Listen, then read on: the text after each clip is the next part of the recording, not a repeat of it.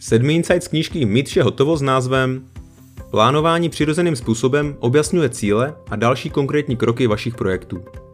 Když už jsme u projektů, pojďme si krátce promluvit o vele důležité dovednosti plánování projektů. Když si naplánujete něco jednoduchého, například večeři, je to hračka. A málo kdy se to nepodaří. Ale projekty, jako je uzavírání složitých dohod s klienty, pořádání velkých svadeb nebo organizování důležitých obchodních výjedních zasedání, se málo kdy plánují tak bez stresu. Jak tedy můžete zařídit, aby plánování velkého pracovního projektu bylo stejně snadné jako plánování večeře? Použijte metodu přirozeného plánování, která má odrážet způsob, jakým plánujete věci v každodenním životě. Skládá se z pěti kroků. Za prvé, cíl a zásady. Za druhé, stanovení vize výsledku. Za třetí, brainstorming. Za čtvrté, organizování.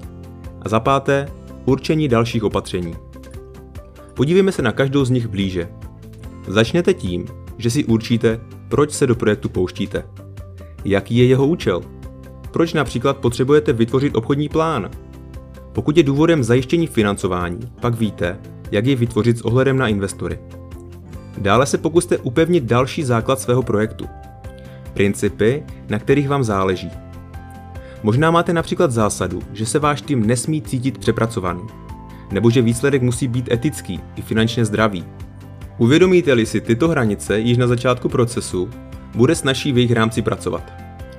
Představte si výsledek, kterého chcete dosáhnout tím, že se sami sebe zeptáte, jak bude projekt vypadat, až bude hotový. Příkladem dobře definovaného výsledku může být zvýšený prodej vaší společnosti o 5%. Takto definovaný cíl vám pomůže soustředit se na něj a soustředění vám pomůže ho dosáhnout. Proveďte brainstorming nápadů, jak se k cíli dostat.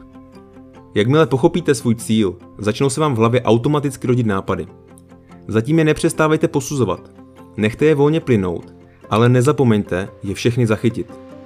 V pravém brainstormingovém stylu se snažte o kvantitu, nikoliv o kvalitu. Tím maximalizujete šanci, že některé z vašich nápadů budou dobré. Nápady si uspořádejte. Určite ty nejvýznamnější a rozstříďte je. Možné způsoby třídění jsou buď podle toho, které věci přirozeně patří k sobě, podle pořadí, v jakém se věci musí uskutečnit, nebo podle priorit. Můžete například seskupit všechny nápady spojené s průzkumem trhu, nebo všechny ty, které třeba objasnit, než bude možné uvažovat o ostatních. Definujte další fyzickou, viditelnou akci, která projekt posune ku předu. Pokud má váš projekt mnoho složek, položte si u každé z nich otázku, zda byste pro ní mohli vy nebo někdo jiný něco udělat již nyní. A na základě toho vytvořte další kroky. Pokud je například vaším projektem zvýšení příjmu o 5%, další akce by mohla být Napište Daveovi e-mail o aktuální rozpis příjmu.